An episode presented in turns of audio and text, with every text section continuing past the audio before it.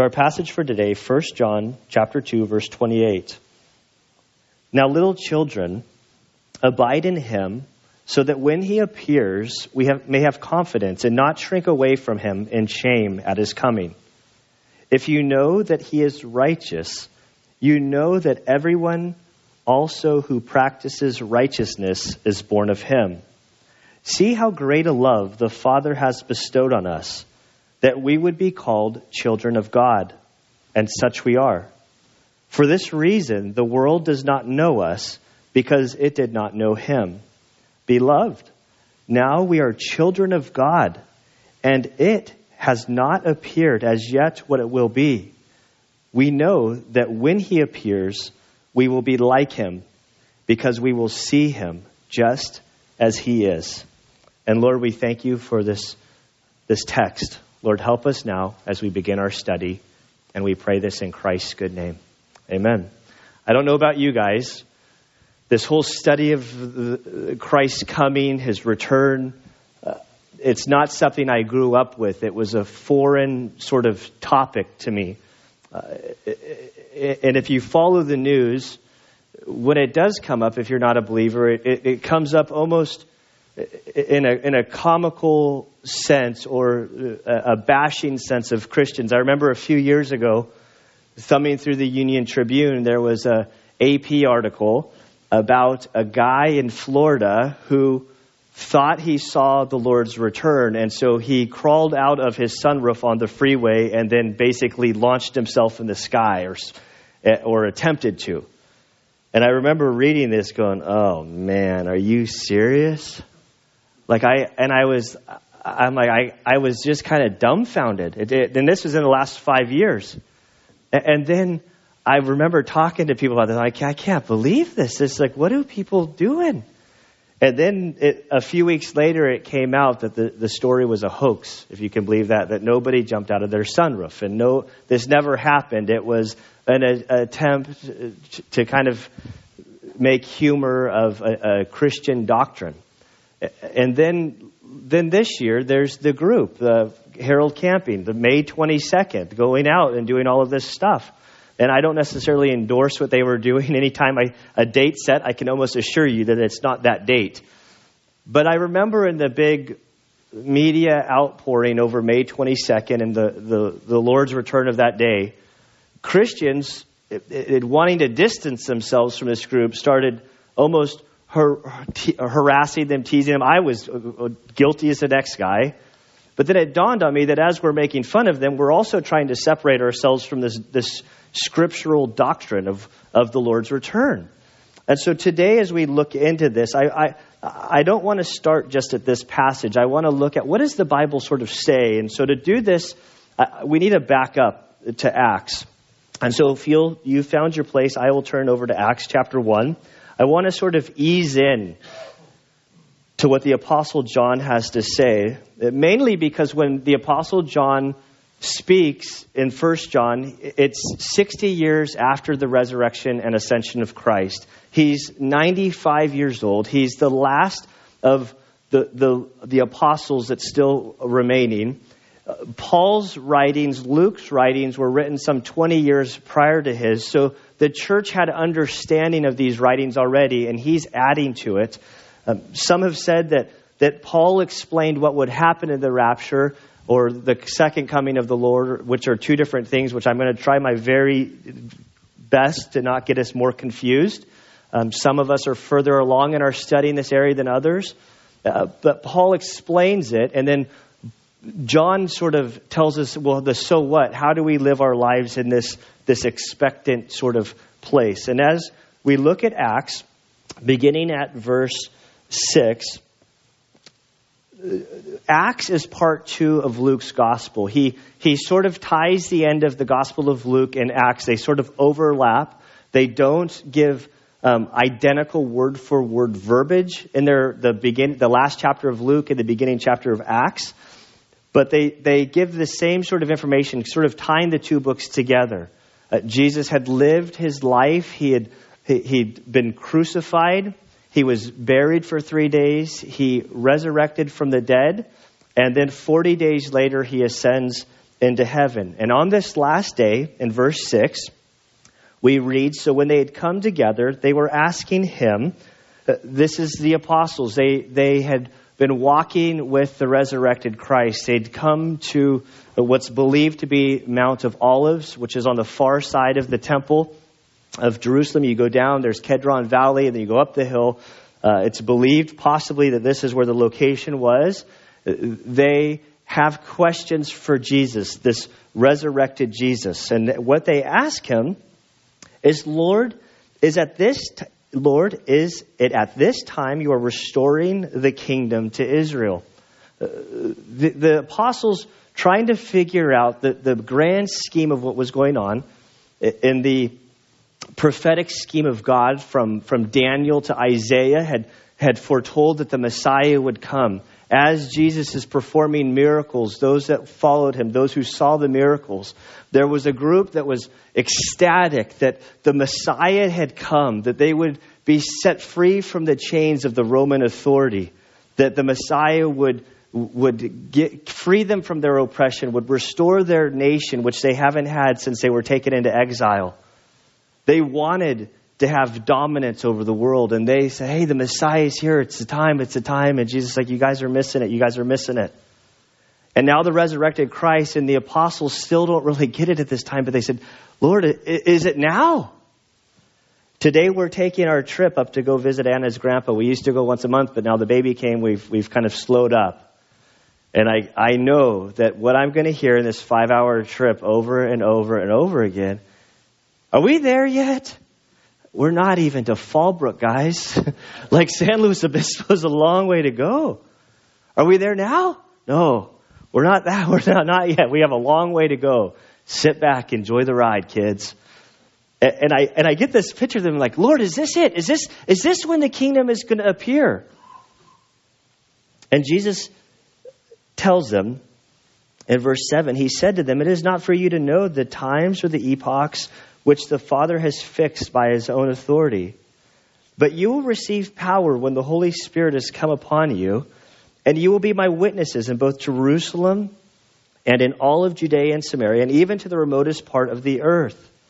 He said, Listen, guys, it's not, don't worry about when, when, when the kingdom will be established. What I need you to do is I need you to go to Jerusalem. He says, he, he, clearly indicates that they haven't received the Spirit yet, that, that Pentecost hasn't happened. He says, Go there and wait, which is coming. But he, he's going to say, You will receive the Spirit, and the Spirit's going to come upon you, and you're going to have my power. And I want you to go out to all of the world sharing the good news the death, burial, and resurrection of Christ, that he died for our sins, that he, he was raised from the dead to overcome the sting of death, and that this is good news. He said, Guys, focus on this.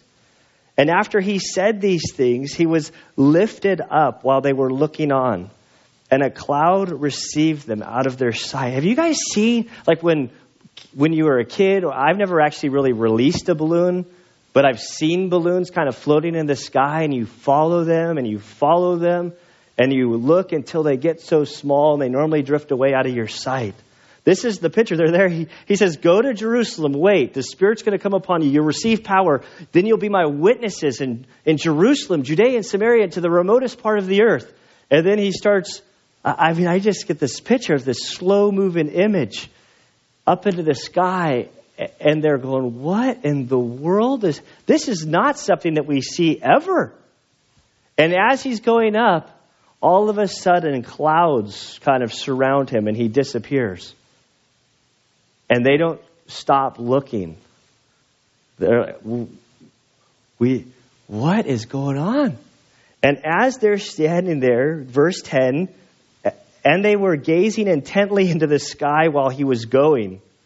And behold, two men in white clothing stood beside them. And they also said, they asked one of the funniest questions in the Bible, in my opinion Men of Galilee, why do you stand looking into the sky? Are you kidding me? Did you just see what happened? We're, we're, we're staring into the sky because the Lord, who 40 days ago was executed, or 43 days ago was executed on the cross, he was buried, he then appeared to us, and we've been walking with him for four, for 40 days. And, and now he just floats up, and you're asking, why are we looking in the sky? Is this a rhetorical question? Or is this something you really want us to answer? And they continue and they say, This Jesus who has been taken up from you into heaven will come in just the same way as you have watched him go into heaven. And it says, Then they go to Jerusalem. They wait there for 10 days. Everybody's in this upper room and they're waiting. Pentecost happens. All of the Jewish people from around the world are there worshiping at Pentecost. The Spirit comes upon them and the church takes off. And my point of going here is the first thing we look at from the Lord's return is that the apostles, the early church fathers, when they left from the ascension and all through the New Testament writings, there's this eager expectancy that the Lord would return soon. There is no other prophetic event that we're waiting for for his return to happen. There are some that look for certain things, that, oh, if these things happen, then he's going to come back. Well, from what I see in Scripture, the only thing that needs to happen before his coming is his coming. And, and they, they preach this. We read last week, John saying, This is the last hour. There's, there's no more events. What we're looking for is his return. And when he comes, he's coming, this is motivating us. From here, we turn over to the First Thessalonians chapter 4. This is Paul's writing. Paul came on scene. He would meet Jesus later. He would be the apostle to the church. This is a brilliant, uh, you know, we, most people like to relish on the apostles being just blue collar men, fishermen, tax collectors. Uh, Paul is the exception. Pa- Paul was a scholar amongst scholars. He, he studied under Gamaliel, which, which means nothing to us, but this is an Ivy League school of Ivy League schools. Today we get accepted into schools. Then you were accepted to study under a teacher. And Gamaliel was the most elite rabbi that you could study under. Paul studied under him.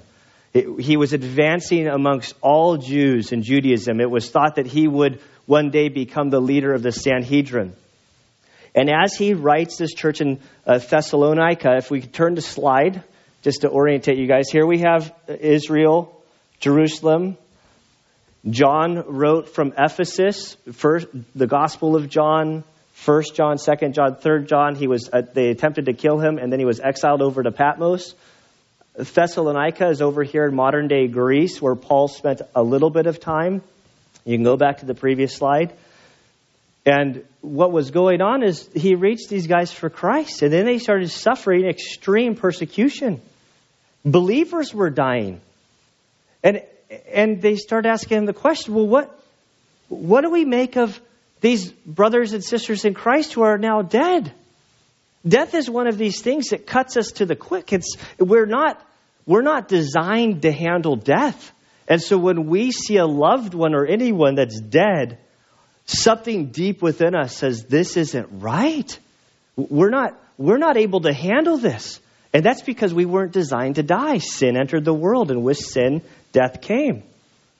And so, Paul, writing the, the, the church in Thessalonica, with the letter that we have Thessalonians from, verse 13 we pick up, and Paul begins right away with this. But we do not want you to be uninformed, brethren, about those who are asleep. The, the Bible uses term asleep for death. It, we're not talking about people that are, you know, took too much Ambien the night before and they're sleeping off the whole day. I, I think Ambien, hopefully that's a sleeping one. I don't, shouldn't be these commercials in my head. But, but he's like, we don't want you to be informed. We, I, I want you to understand this whole, what happens at death. This is important. He, I want you to have understanding. Your brothers and sisters that are dead, so that you will not grieve as the rest who have no hope. I, I don't know if you guys have had the distinction of going but to, to a non Christian, non believing funeral contrasted with, with, with a Christian funeral. Uh, they're starkly different. I remember as a young believer, uh, there, I'd been to a number of funerals, mostly military related, that, that were, God was not a part of the whole thing.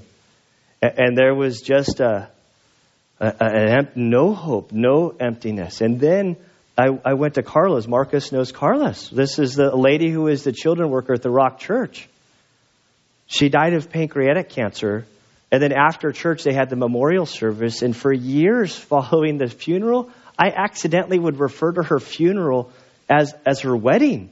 And Anna's kicking me a gun, and it wasn't her wedding. Was, and I'm like, oh, but the feeling was just so like much joy. And it's not to say that there wasn't grieving. Don't let people tell you that Christians aren't supposed to grieve. No, we grieve. But it says that we don't grieve as those with no hope. Of course, we're sad. Death stings. The Bible records Jesus weeping twice. One of them is at Lazarus' death. Jesus is weeping at the sting of death, and he knows he's about to raise Lazarus from the dead. And Paul says, We don't want you to be uninformed about those who are asleep, so that you will not grieve as those who have no hope.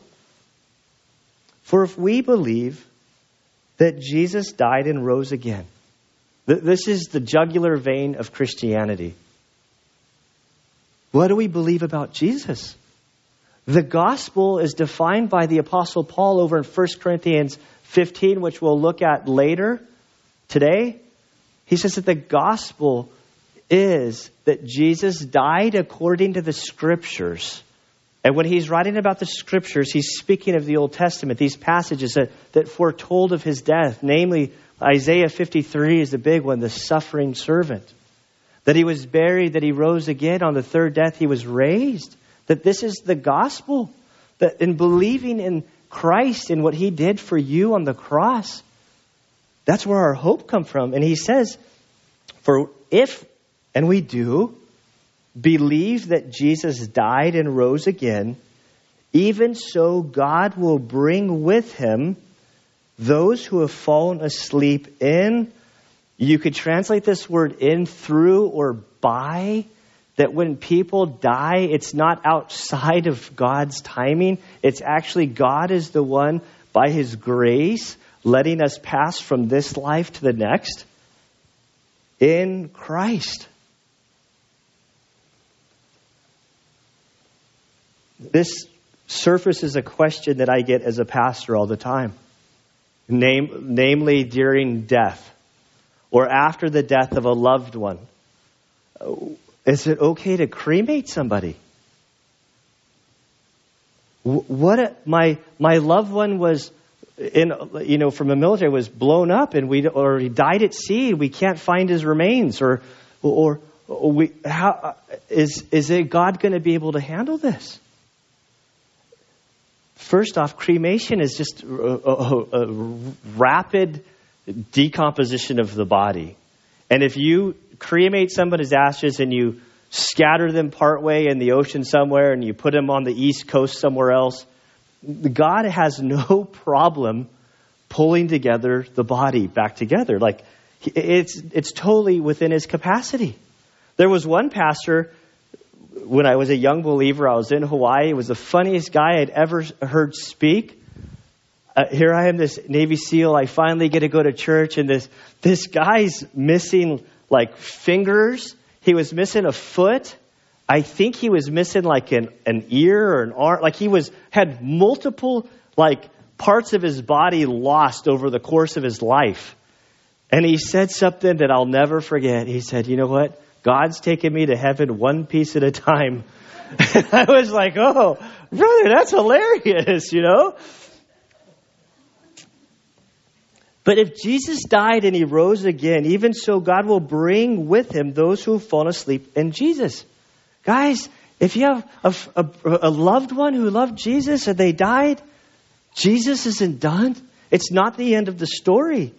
He goes on to say, verse 15, For this we say to you by the word of the Lord, that we who are alive and remain until the coming of the Lord, we will not precede those who have fallen asleep when he lays out the order to those that are concerned about those who are dead. That what about them? we're, we're waiting for the coming of the Lord, but is it just going to be us and they're going to kind of miss the boat? And Paul assures them, like, listen, they're safe and sound.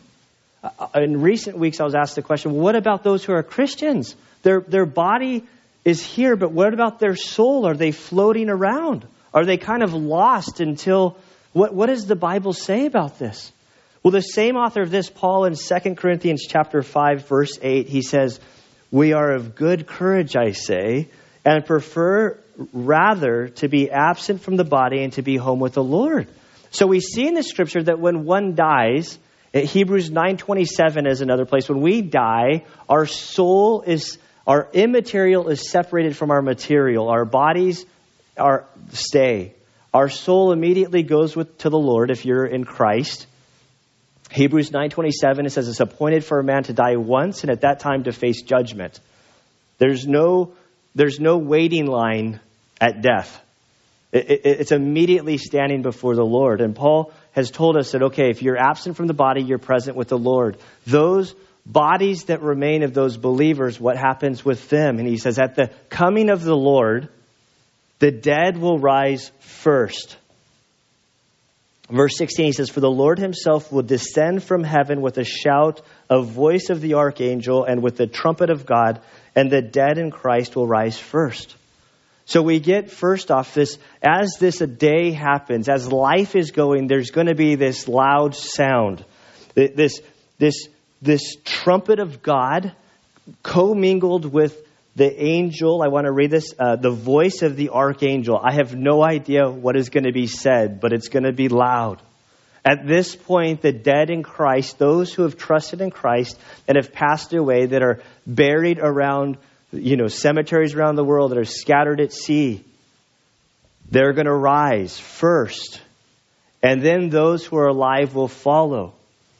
Another great funeral I went to I was just leaving, I think I just finished Bible college seminary. And I started reading a good book. I was up half the night. And I had to go to this funeral that was a friend of Anna's family. So I didn't really know the guy. But after his funeral, I felt like I knew him. He was a former uh, priest, he was a, he was a Carmelite uh, of the Carmelite order. And then after like 15 years of, of serving as a priest, he left Catholicism to become like an evangelical pastor. Fascinating guy. I've read his book. His name's, uh, you know, I think they called him Black Bart. Was Bart Brewer was his name, and this was the longest funeral I'd ever been to. They had like 15 guys that he had led to the Lord and then became pastors. There were nuns from the Catholic Church that were speaking about it. It went on and on and on. Each pastor was only supposed to speak for five minutes. You want to know how well that worked out? Each one thought they said, you know, like five hours.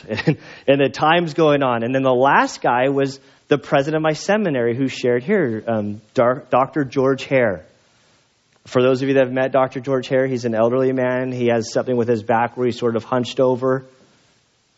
And he starts speaking, and he speaks from this text. And he's like, Well, I have, I have my thoughts on why the dead in Christ will rise first. And I go, oh, I better pay attention. This is the president of my seminary. Wake up, Gunner. And he said, I think they have six feet further to go than the rest of us. So they need a head start. And I remember going, that's awesome. So you can use humor in this. But we don't know, but we, but it's definitely stuck in my head. He's got a doctorate. He's definitely been walking with the Lord for a long time. He bleeds the Bible when he speaks. And this man says, well, they do have a little bit further to those of us that are above terra firma than are below terra firma. So maybe that's why they go first. Maybe it's to awaken those that hadn't believed and see this at the last moment to, like, oh, I believe now. I, I don't know. I just know what it says. But as this event happens, we're told that the dead in Christ will rise first. And then those who remain will be caught up so there's not this picture of him in verse 17. It says, Then we who are alive and remain will be caught up together with them in the clouds. And so this is sort of a different picture than what we see in Acts 1. In Acts 1, it says that as you see him depart, is how you'll see him return. Here we see this picture of there's this loud shout, the voice of the angel. The dead in Christ are going up, and then those who remain will be caught up. And this is where the word rapture comes from. This caught up, it's, it's from a Latin word raptura, and then, you know, the rapture is born out of that. So there's a distinction. And, I, and this is where, if, if you're barely catching up, you know, seminary, they say, is like taking a sip out of water from a fire hydrant. There's probably three people in here who care about this. And so for the rest of us, you can kind of just hang on. But, but in the first, in Acts chapter 1, what I believe is that this is the second coming of the Lord. The, the, the prophecies from Daniel, there's a prophecy there relating to the 70 weeks. 69 of these weeks have happened. Between 69 and 70, there's been this pause. The 70th week has to happen. There's a bunch of prophetic events that will unfold. And then the, the, the kingdom of Israel will be restored. Their Messiah will reign and rule, will enter into the millennial kingdom. But this one seems distinct, and this is a very left handed, loose, all we know from this, but it seems different because everybody's caught up with him. The church is taken out, and I believe that God's plan with Israel is continued. God is not done with Israel.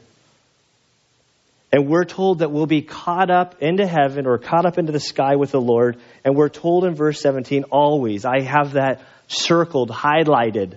We will always be with the Lord.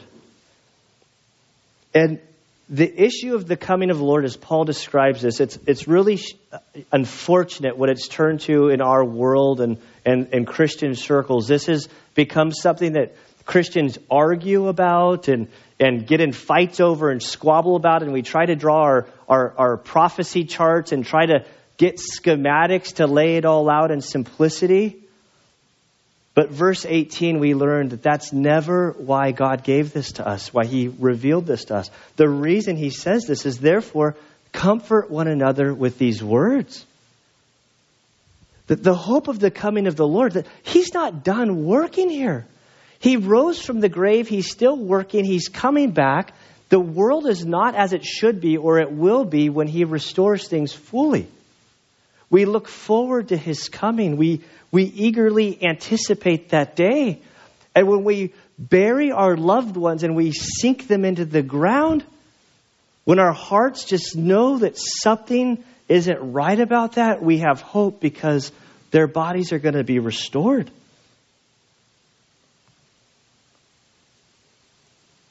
John's going to unpack this day that Paul is talking about. This word that he says, this coming of the Lord, John uses the same word when he refers to the coming. That he, he basically, John, Paul wrote that 20 years prior. The church very clearly was eagerly anticipating the coming of the Lord. They were living their lives based on the reality that the then they would face him and that affect the now and how they lived out their lives. And as we pick up in 1 John chapter 2 verse 28, he says, Now, little children, abide in him. All through his letter, he's saying, Abide, walk closely with Jesus. Abide, what does that look like to this risen Lord that we can't see and touch? This word in the Greek, it's this picture of standing strong, being faithful, going the course. There's a book on discipleship by Eugene Peterson, the author of the Message. I own the book. I haven't actually ever read the book. It's on my, it's on my to do list. But the title of his book on discipleship, I think best explains this word abide. And, and, and the title of his book is A Long Obedience in the Same Direction. This picture of faithfulness that you stay steady, you walk the line over a course. Abiding with Christ. It, uh, some of the things that seem so cliche in the Christian life but abiding is relationship. That when we wake up, we, we, we pray to the Lord, we communicate with God, that we read His Bible. You can't get, if you're just coming to church and this is the time that your Bible's open, you can't get it. It's, it's, you're waking up saying, Lord, this is the day you've given me. I want to rejoice and be glad in it. And I can tell the condition of my heart, whether I'm abiding, by how I wake up in the morning. There are days when I wake up and before I even step out of bed, before my brain's even thinking straight, I'm just like, thank you, Lord, for this day. And there are other days I roll out of bed and I, you know, cranky because my feet hurt and I don't want to, you know, just get me coffee and I want to read the paper, check the stock market. And it's like, oh, I haven't even like, like I'm not abiding with the Lord in these moments. And, and often it's those spells of when I'm not abiding and it's like, why is everything not going right? When was the last time you prayed to me? When was the last time you opened up the word? Not for work, Gunner, but for just just so that I could speak to you. And then as we pray, as we read, and then we walk in obedience with Him, this is abiding. This is what He means. Little children abide in Him. This is our a grandfather speaking to us, this 95 year old man speaking to the church. He wants so desperately for the followers of Christ to love Him and to walk with Him. Abide in Him so that when He appears, we may have confidence here he's speaking of the coming of the Lord, that when he ha- appears, that we would have confidence. Any time that God has revealed himself to humanity throughout the Bible, there's fear. Woe, I am a sinful man. Depart from me, Lord.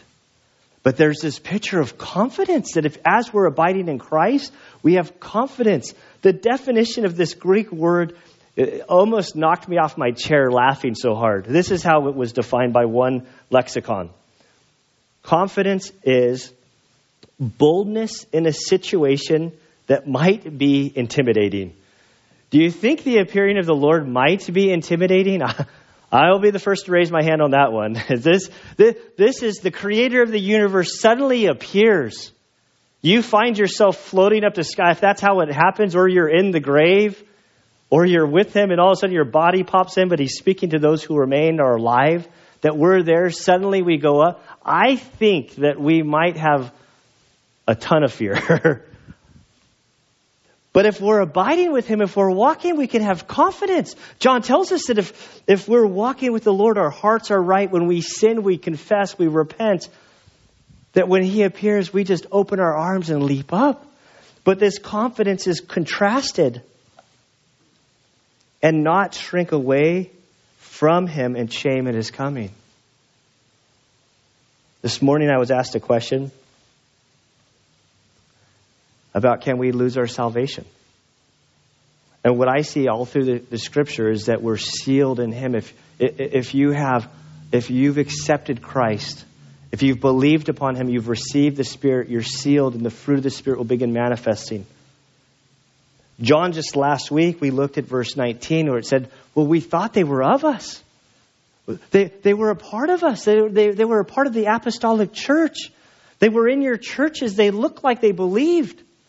But then they departed, and we saw that they weren't really of us. But for those who have truly believed, like, uh, like we're only mere humans. And Alistair Begg says all the time the best of men are men at best. That we're not God.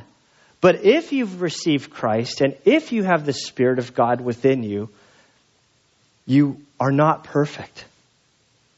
And you will sin. And you can go into these periods of sinfulness, backsliding or whatever. And I believe in those moments, those believers that aren't abiding in Him, that when He appears, their first reaction isn't towards Him, but is going to shrink away in shame. This picture here is so graphic. And I know I want nothing more than when my God appears that I don't want to shrink away in shame. Spent my whole life lived in darkness. There's a saying in the SEAL team if you're not cheating, you're not trying. My first reaction is I'm guilty or I've done something wrong. As a pastor, when people say, Hey, can I speak with you? I'm like, Oh no, I kind of, my instinct is to shrink away in shame because I've, I must have done something wrong. But knowing that in Christ, this, these, old, these old things have passed away, and that I can walk in a way that I'm abiding with the Lord, and so can you, that when He appears, we can have boldness. and not shrink away from him at shame at his coming. Verse 29 If you know that he is righteous, you know that everyone also who practices righteousness is born of him. I want to be careful on this one. The last part of this verse is the most important. This new life. Christianity isn't about behavioral modification. So often in the church, we're more concerned with the externals. And if you don't know Jesus, you come to church or religious and you feel like you've got to fix the whole outside, that you've got to modify your behavior that you fit into the Christian sphere. But everything that I see in the scripture, it's not about the externals. What it is, it's about a, a changed heart. As John chapter 3 records Nicodemus to be born again, that when we come to understand Christ for who he is and our need for him, that when we believed, we're transformed and it starts from the inside and the out. And when we've been transformed from the inside, it affects the external. It's not the other way around. If you try to modify your behavior simply for the sake of being good, you'll never accomplish it. You'll only fall short over and over and over again. None of us are perfect. Only Christ was perfect and his righteousness through faith is imputed to our accounts. But if we're born again, then we desire to please him, we desire to walk like him. He chips away at us. And this isn't perfection, but it's a heart that's aimed for this righteousness that we want to be like him. He says, See how great a love the Father has bestowed, this great love. Bestowed, I remember back in Ephesians, this. Uh, it, I, it says how he lavished upon us all and i and when i looked at that word lavished i, I said oh it's like grace with her butter on her waffles in the morning that she just wants to like gouge it on and the johnson family they were so funny because i think during that time i mentioned oh yeah we just have like country crock in there and anna likes real butter and we didn't have a butter dish so they they went to costco like the next week, I came to church and there's a gift bag for me. I'm like, what's up with this gift bag? And then oh, it's actually Dave Johnson because I guess he likes lavishing his butter on his toast. So he gave me a butter container holder and like Costco sized butter. Like all of the things from Costco. So now, now we have real butter in this real plastic dish on our counter. And every morning when I go there to pull, I think of, man, what he's lavished upon us. I see this where he bestowed this great love. He's so generous and gracious with us. John the Apostle, this fiery young man who's now an old man, that's whole life has been transformed, that he only speaks of himself as a man whom God loved. I'm just this guy that Jesus loved. That his sermons at the end of his life were, brothers, love one another. That was his whole message. See how great a love the Father has bestowed on us that we would be called children of God. And such we are. For this reason, the world does not know us because it did not know Him. And as we receive the love of God, our hearts are transformed. It begins changing us. It cuts against the world. He says the world doesn't know His love. And if His love is transforming you, suddenly there's going to be this friction in the world.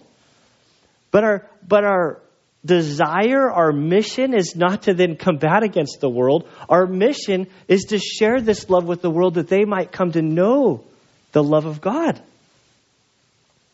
He continues. Keep having a hard time finding my. Um, verse 3, the last verse. No, I'm sorry. Verse 2 Beloved, now we are children of God, and it has not appeared as yet what we will be. We know that when he appears, we will be like him, because we will see him just as he is. If you turn with me, hold your place here, go back to 1 Corinthians chapter 15. I should have warned you guys about this one. 1 Corinthians chapter 15 is one of the great chapters on the resurrection. It begins the first four verses with the explanation of the gospel.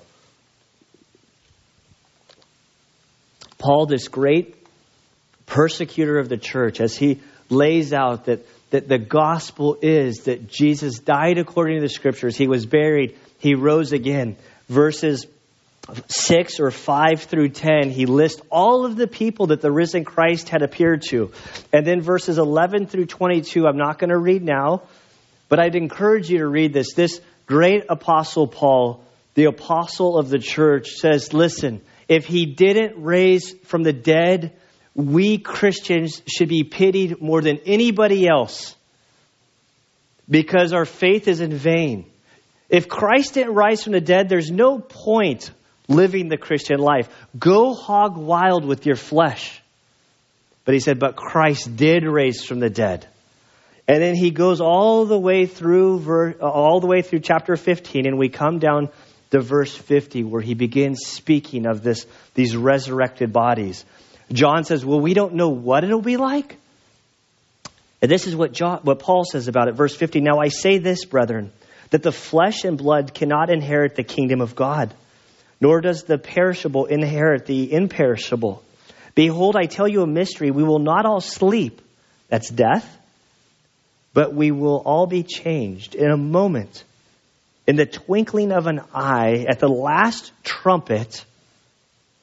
For the trumpet will sound, and the dead will be raised imperishable, and we will all we will be changed.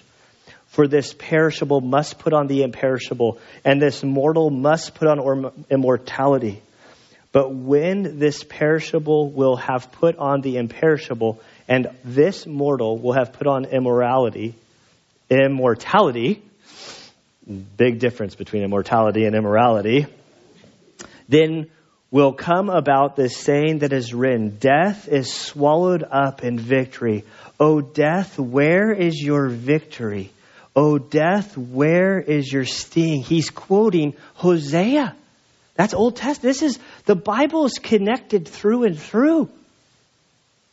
Verse 56, he says, The sting of death is sin. That is what we feel at funerals. The sting. It just doesn't seem right. And the power of sin is the law. But thanks be to God who gives us the victory through our Lord Jesus Christ. Hallelujah. Praise the Lord. This is wonderful. We no longer have to fear death. And this last verse, that I'm going to cover, at least 58, is this picture of abiding from Paul. Therefore, my beloved brethren, be steadfast, immovable, always abounding in the work of the Lord, knowing that your toil is not in vain in the Lord.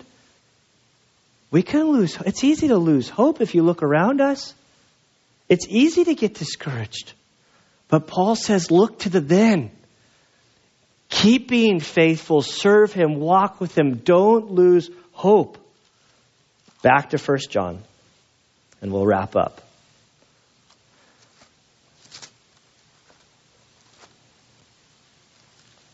So 1 John chapter 3 verse 3.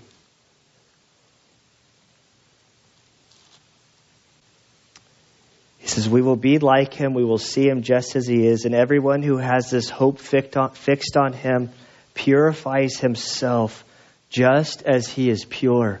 And so there's this picture as we look at his coming, we, we have hope that he returns. We don't fear his return. We, we long for our, our Lord to return. I think about the spouses of those who are deployed. When they go away, they just have their hope fixed on their spouse to return.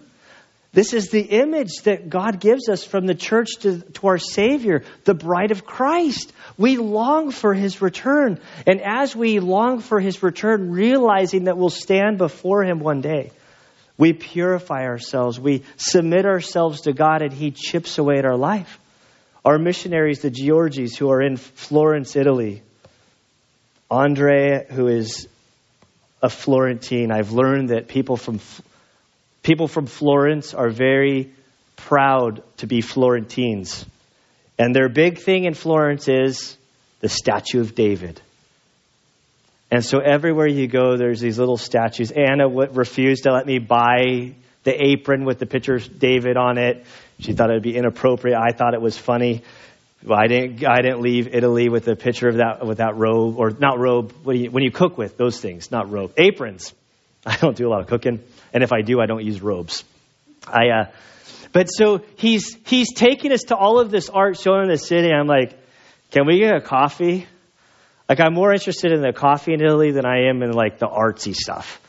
But then he's like, but brother, there's a story, and I, I don't even know if it's true because most stories aren't true. You you guys can Wikipedia it and see if it's true. But the saying is Michelangelo, before he, he bought or the, the piece of, or was given or whatever, the piece of marble that the, that, that David was chipped away, he was, he saw a bunch of them. He's like, this one's it.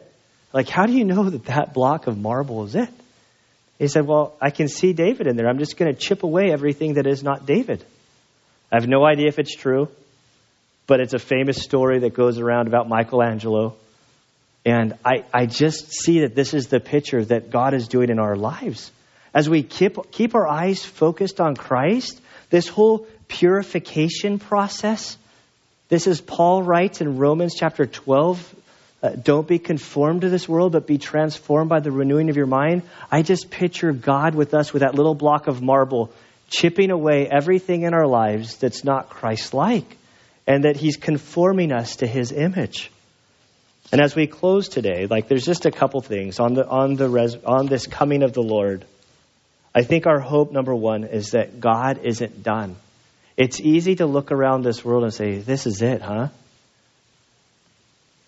God's not finished. He's moving in, in our lives. The, the reality is Christ is coming back. And do you know him? This is the most important question to answer. Have you come to a place where you know that you know him? This is something we've looked at. John saying, You can know that you know him. Have you believed in Christ as Savior? Are you walking with him? For those of us that nod our head, yes, I know Jesus, we need to abide in him, submit ourselves to him, talk to him, communicate to him through prayer, let him speak to you through his word. And then be obedient, this, this steadfast, immovable faithfulness moving forward with Him. And Father, we do thank you and praise you for this day. Lord, we long for your coming. Or at least I do. Father, I pray that as we look about our world, as we look at our lives, Father, I pray that you would help us to see Christ for who he is, that he'll be high and lifted up, and that when he appears, we will bow. Every knee will bow. Every knee will confess that Christ is Lord. And Lord, for those of us who have confessed, Lord, I pray that you would help us to keep our eyes fixed on that day when we'll stand before you. Father, we pray that you would help us to live our lives preparing for that day. Father, I pray that you would meet each one of us right where we are. We love you, Lord. We thank you for your graciousness and mercy to us. We ask this in Christ's good name. Amen.